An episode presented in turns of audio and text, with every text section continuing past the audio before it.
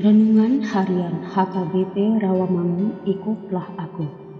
Jumat 27 Oktober 2023 dengan judul Ibadah yang Sejati.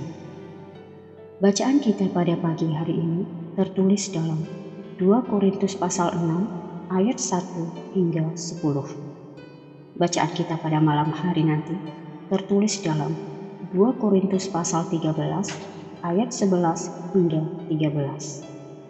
Dan kebenaran firman Tuhan yang menjadi ayat renungan kita hari ini tertulis dalam Mazmur pasal 50 ayat 23 yang berbunyi Siapa yang mempersembahkan syukur sebagai korban, ia memuliakan aku.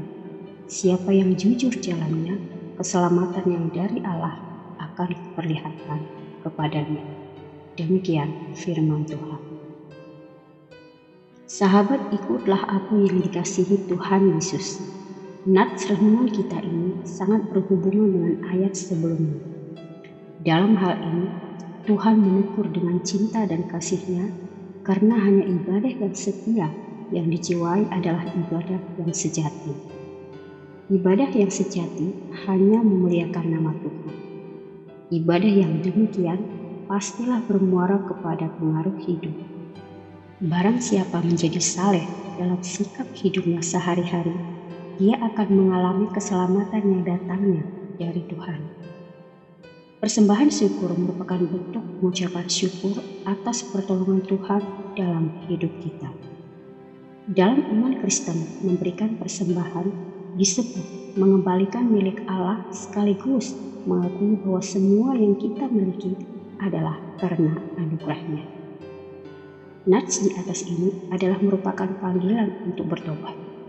Panggilan untuk orang fasik agar hati mereka berbalik kepada Allah, agar hati kita yang terpaut dengan dunia ini kembali kepada Allah dan melihat kemuliaannya.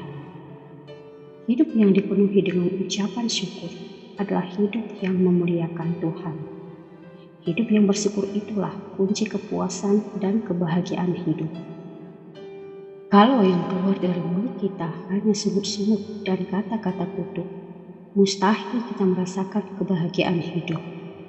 Tuhan adalah keselamatan kita. Ucapan syukur terbesar dapat disebabkan karena kita telah diselamatkan oleh Tuhan. Tetaplah kita selalu bersyukur meskipun kita berada dalam kesulitan karena Tuhan sedang menguji kesetiaan dan ketaatan kita kepadanya. Amin. Marilah kita berdoa. Tuhan Yesus, ajarkan kami agar kami mampu selalu mengucap syukur dalam segala situasi hidup yang kami jalani. Amin.